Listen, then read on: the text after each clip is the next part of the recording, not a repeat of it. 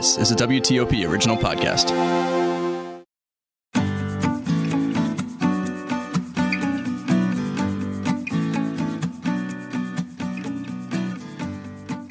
Welcome to The Vine Guy, the WTOP news podcast. I'm Scott Greenberg, also known as The Vine Guy. In this podcast, we'll delve into the world of wine with winemakers, wine producers, wine professionals, and wine lovers. We'll even sample a few wines and share which ones we think are worth your while. A little bit about me I'm just an enthusiastic wine consumer who's been lucky enough to write a syndicated wine column for several years, participate as a wine judge, and for the last 10 years, the host of the weekly Wine of the Week segment on WTOP Radio in Washington, D.C. In this week's episode, I chat with famous wine importer and winery co owner John Terlato. He and his brother co own Terlato Wine Group and Terlato Wines, one of the world's leading luxury wine companies based in Lake Bluff, Illinois.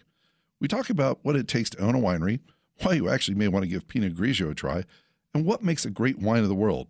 We'll also sample some of the wines that made me giggle and should be on your high value purchase list. So, savor this conversation with John Terlato. The Terlato name's really been synonymous with the wine industry for at least as long as I can remember. How did your family get involved in the industry? So, uh, humble beginnings, in fact.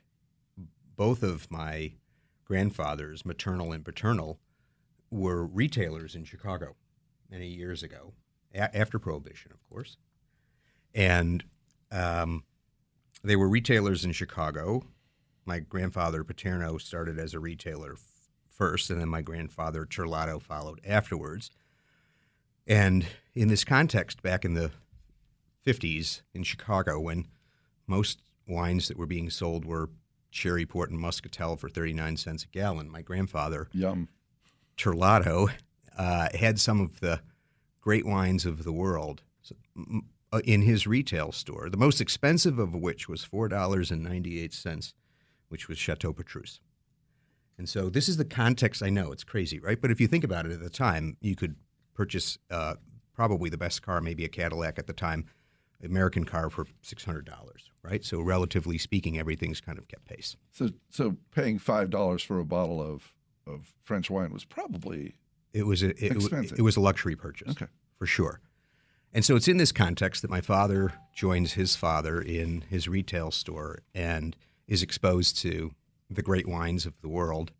Uh, they also had an extraordinary beer selection. I remember being in the store as a, a young boy uh, in the in the '60s, and this is where my father developed a love for wine.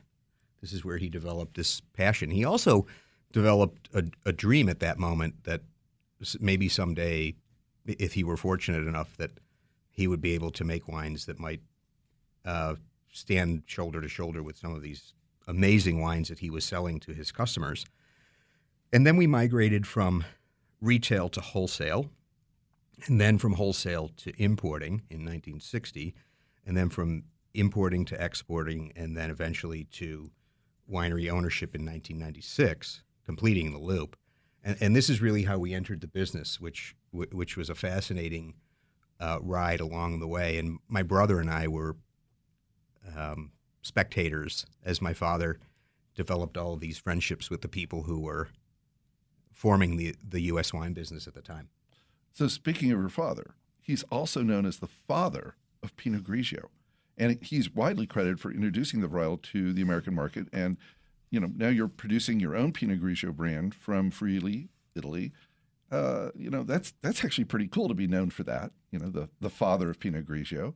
Tell me a little bit about that. So that was groundbreaking at the time. It was not a, a varietal back in the early 70s, mid 70s. Pinot Grigio was not a varietal that was uh, visible in, in the U.S. I know it sounds crazy because it's so visible and so ubiquitous today, but at the time when, when we launched uh, the category, when my father launched the category, there wasn't a lot of it around. And we were, you know, very successful in the category for, for many years.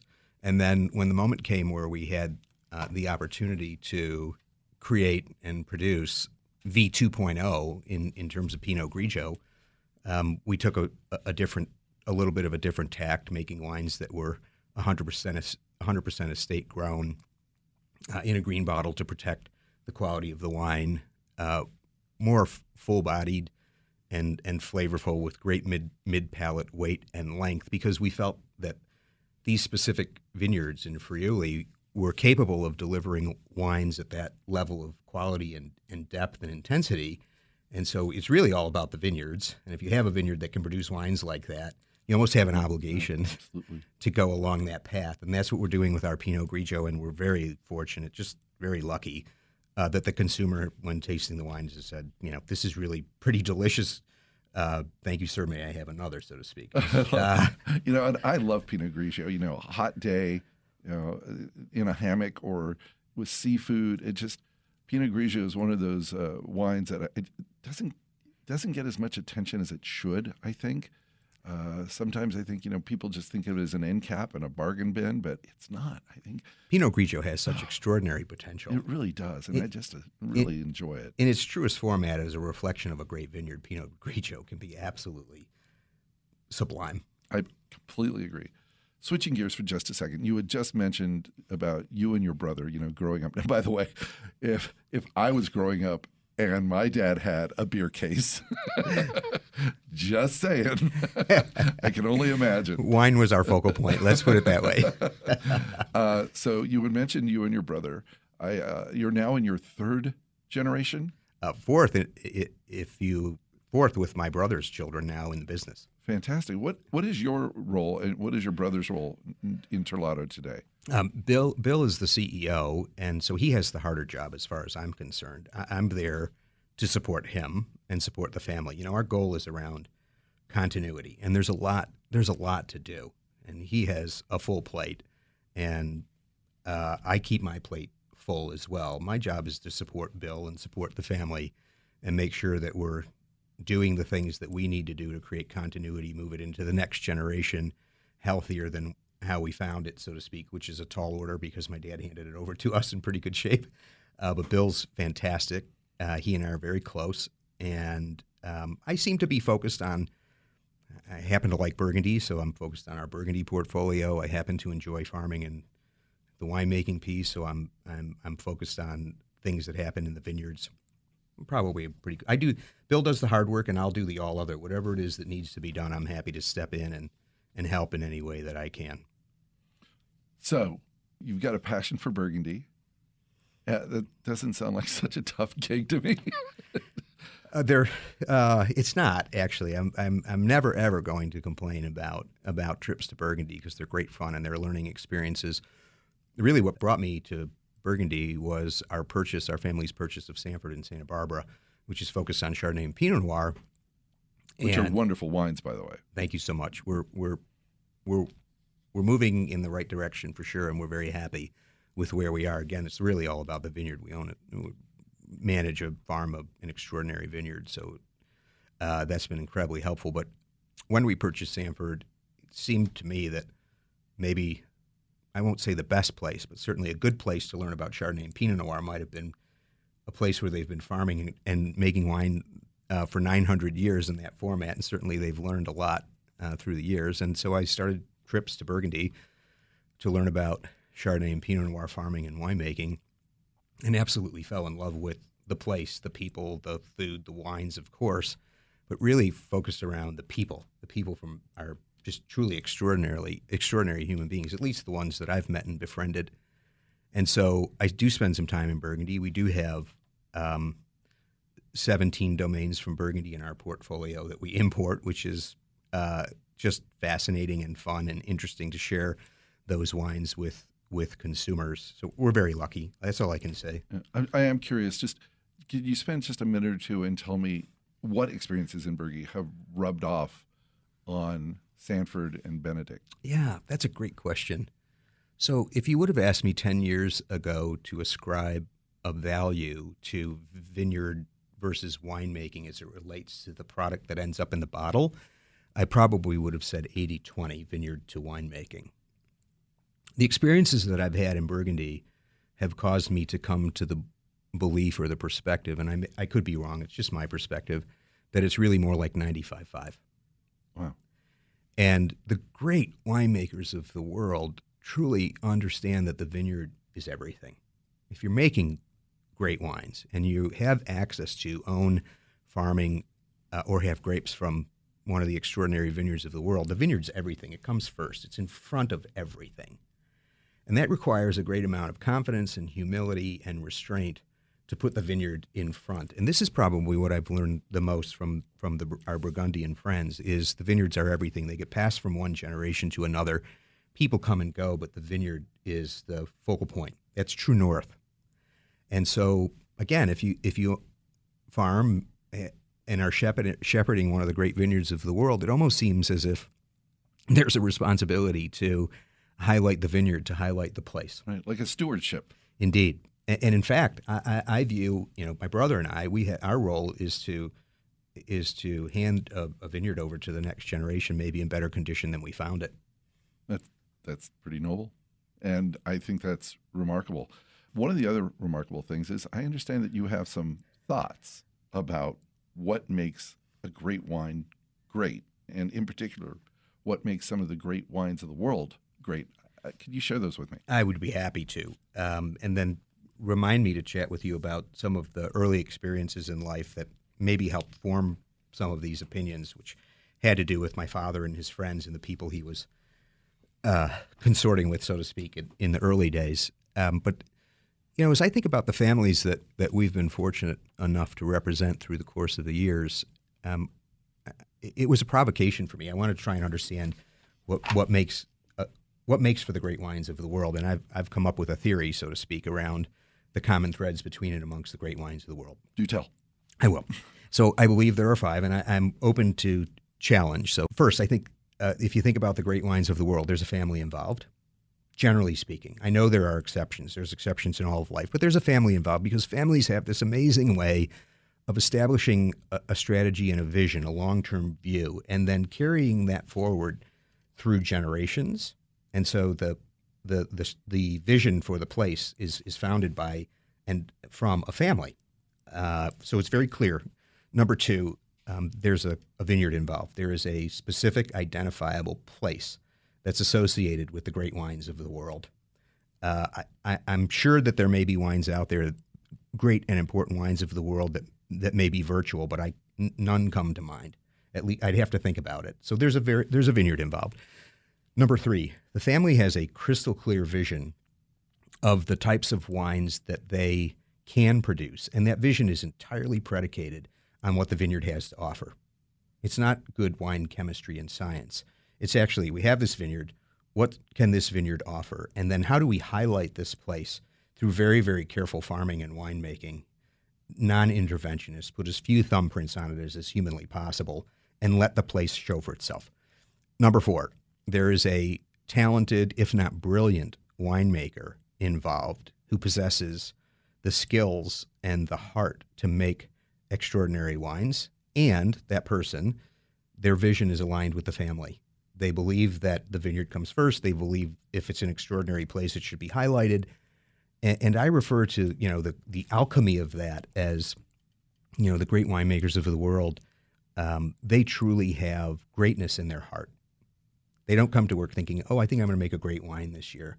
They think about, "I'm going to make an extraordinary wine that stops people in their track." Quick question on number four: Do you are you aware of any wine, great winemaker that is actually a member of the family? All uh, many. Many are many right. Uh, hundreds.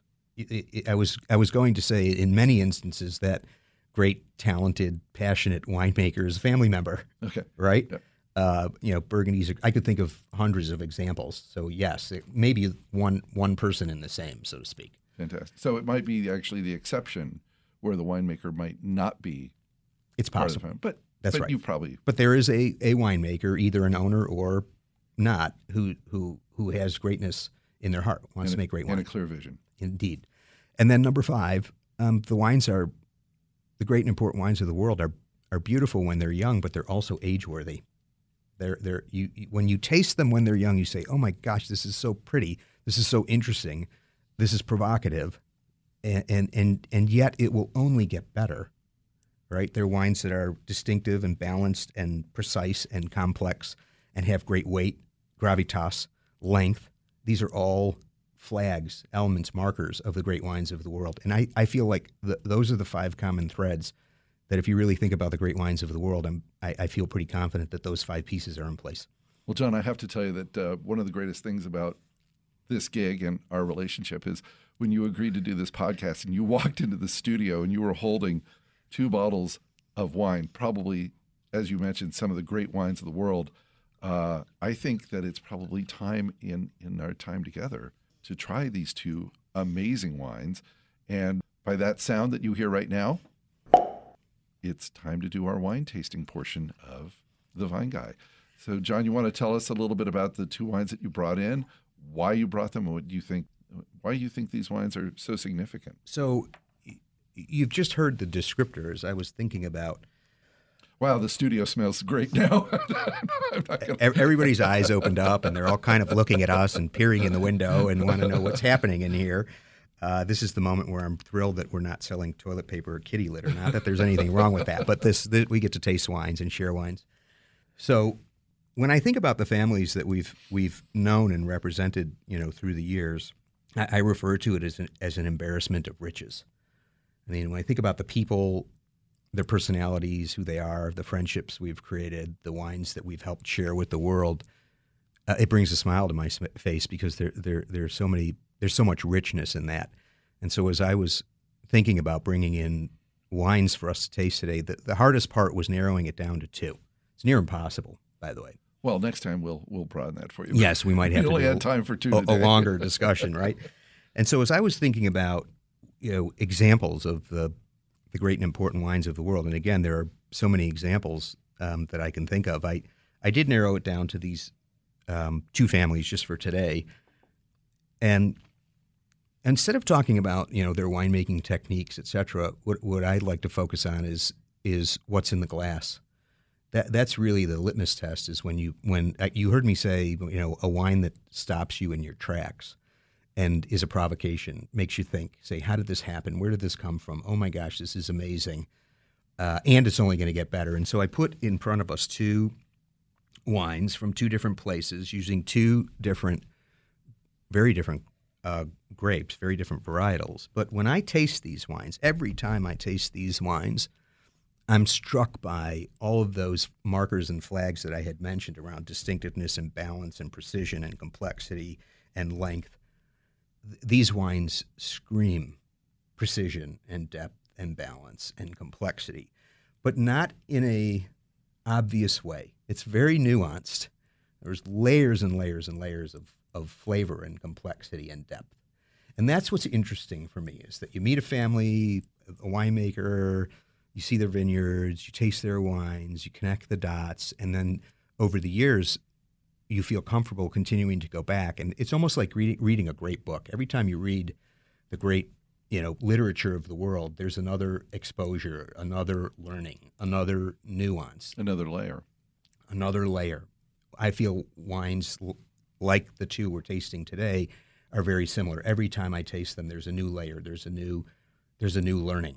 So uh, I, I, encourage you uh, to taste them to see if you maybe feel uh, the same way about about these wines. Trust me, you don't need to encourage me. No, okay. Why don't you tell us what's in the first glass? Uh, so the first glass is 100% uh, Sangiovese from a, a very well-known uh, growing region in Italy. Okay. Wow. this is stunning. I mean, there's incredible weight to this wine, but it's not overly. It's not overt. You have to go to it. It's just it's just overt. I don't know any better way to describe. It. It's not. It's it's it's nuanced, but it's not uh, in your face. So I'm I'm just getting. Um, so first of all, tell us the the producer, the the vintage, the you know the region. So I'm, I'm, sure the people listening to this are just hearing us talk. Yes, talking we've, about we've held them. We've like, held them long Would you please tell us what you're drinking? So, uh, this is is Il Poggione Brunello di Montalcino from the Montalcino region.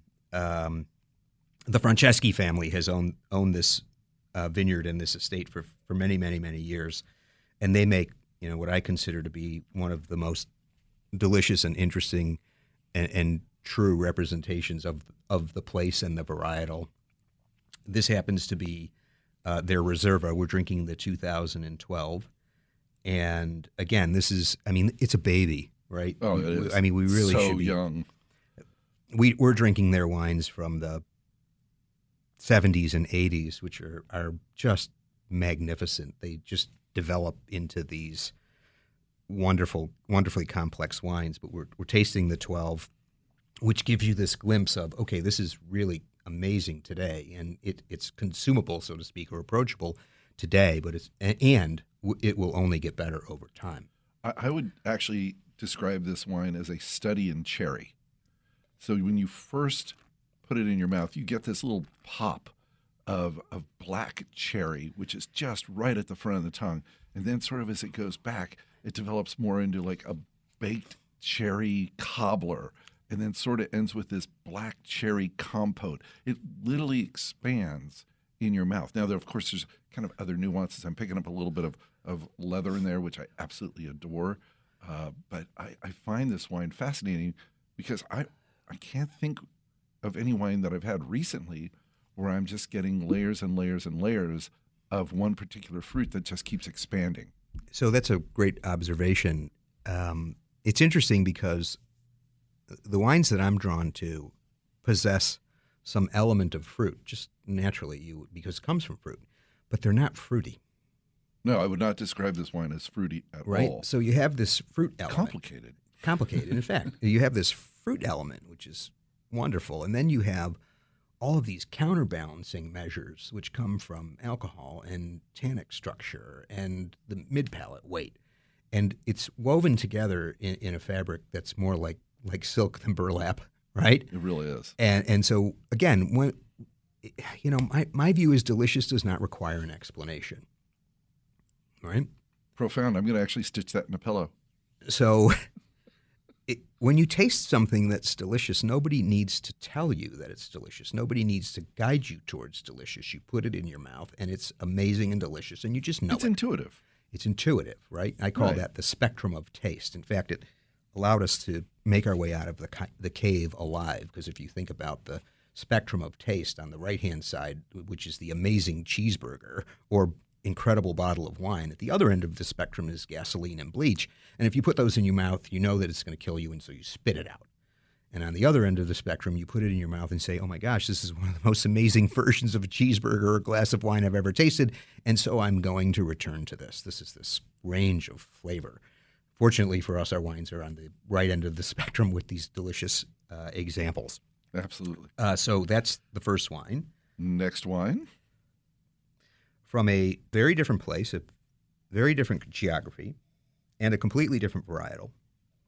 And ladies and gentlemen, if you could see my face right now, it's like Christmas came early.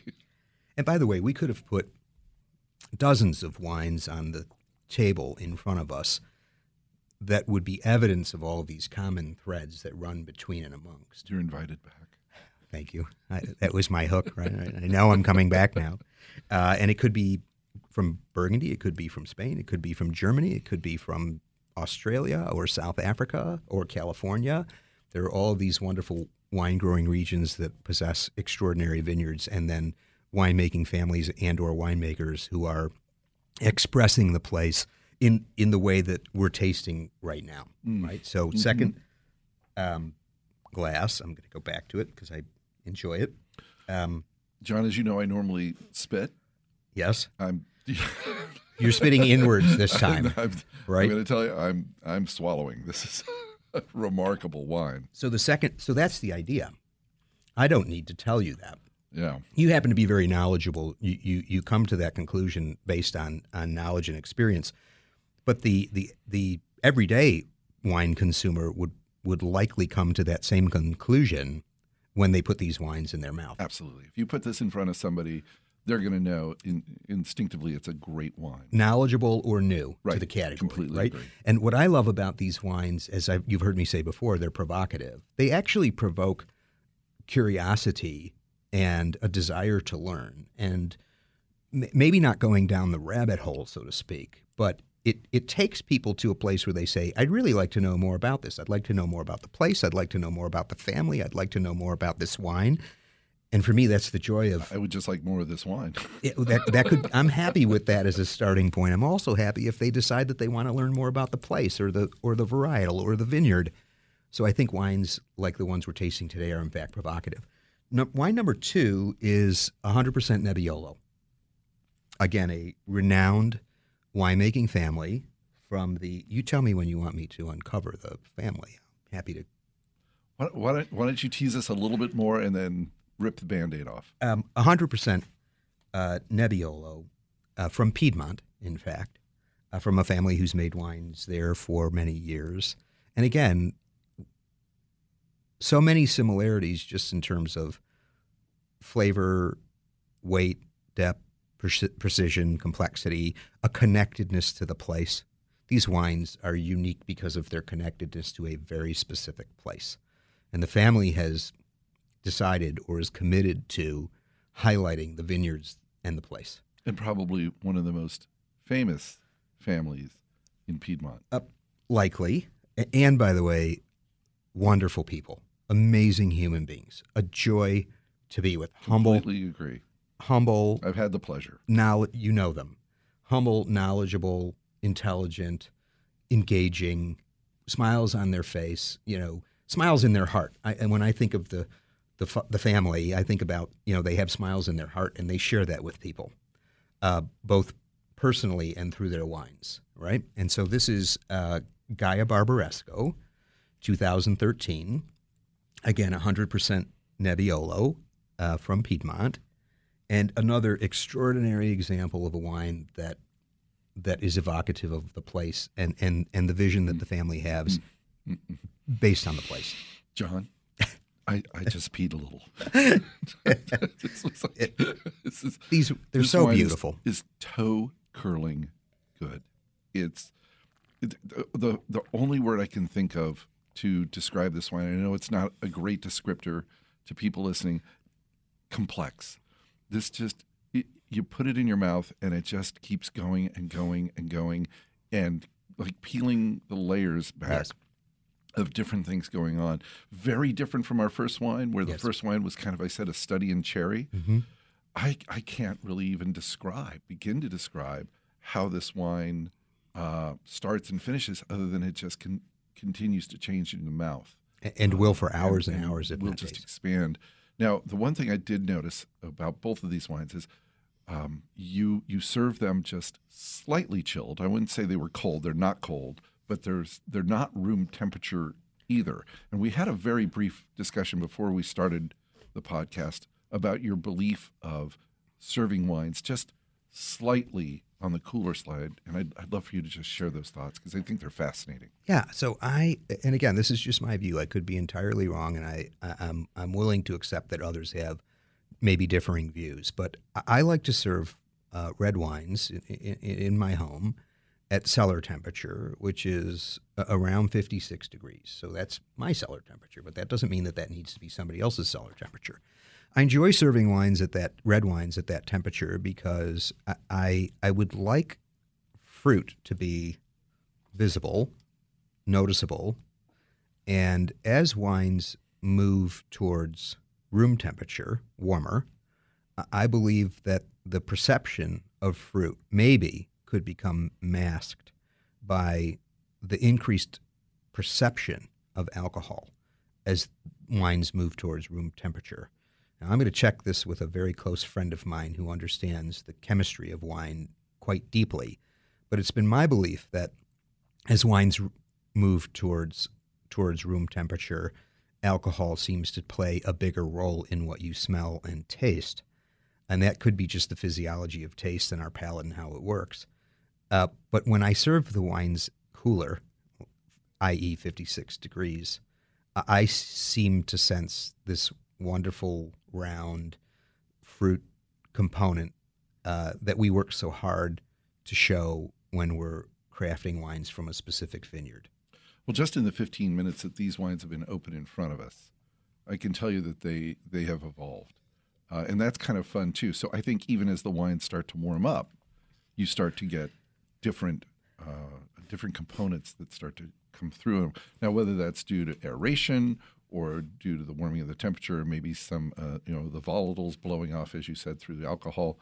Um, I, I, I, prefer serving wine slightly chilled because I like to see how they warm up and evolve. Too. Indeed, Yeah, and- I think it's fascinating. If you start at room temperature, they they Yeah, may you got be- no place to go. they may go they may become warmer because as you put your as someone might put their hand around the bowl of a wine glass now you start to warm it up beyond room temperature so i like i prefer to start out a little bit cooler if then over time it starts to move towards room temperature we'll refill the glass with a with the wine from the bottle that's still you know kind of at 56 57 degrees i try and keep them at that temperature through the course of a dinner uh, without becoming too cold Wait, all I heard was refill. refill indeed uh, as, as in, I'm going to have more of those. But uh, that's all the time we have today, John. And I cannot thank you enough for coming into the, the studio today and, and talking with us and sharing your thoughts and giving us a little bit of insight into your family history and, and sharing these two magnificent wines with us. So thank you for joining us on The Vine Guy. The, the pleasure was all mine. Thank you so much for having me. I, I hope it was fun for you and, and fun for your listeners. Uh, we always have so many interesting stories about the wine business, and we're always happy to share them. My family, my brother, my father, and I, and our next generation. So thank you very much for having. Would you stop back in next time you're in town? I'd be thrilled. Fantastic. I'd be thrilled. Thanks so much for listening to The Vine Guy, a WTOP news podcast. Again, those wines we tasted were the 2013 Gaja Barbaresco and the 2012 Poggione Brunello di Montalcino Riserva. You can also find them listed on the episode's description of the Podcast One page. Follow me on Twitter at The Vine Guy, and be sure to catch my Wine of the Week segments on Fridays on WTOP and WTOP.com. Sarah Beth Hensley produced this episode. Music for this episode is Wishful Thinking by Dan Lebowitz, available in the YouTube audio library. Thanks for listening, and until next time, drink well.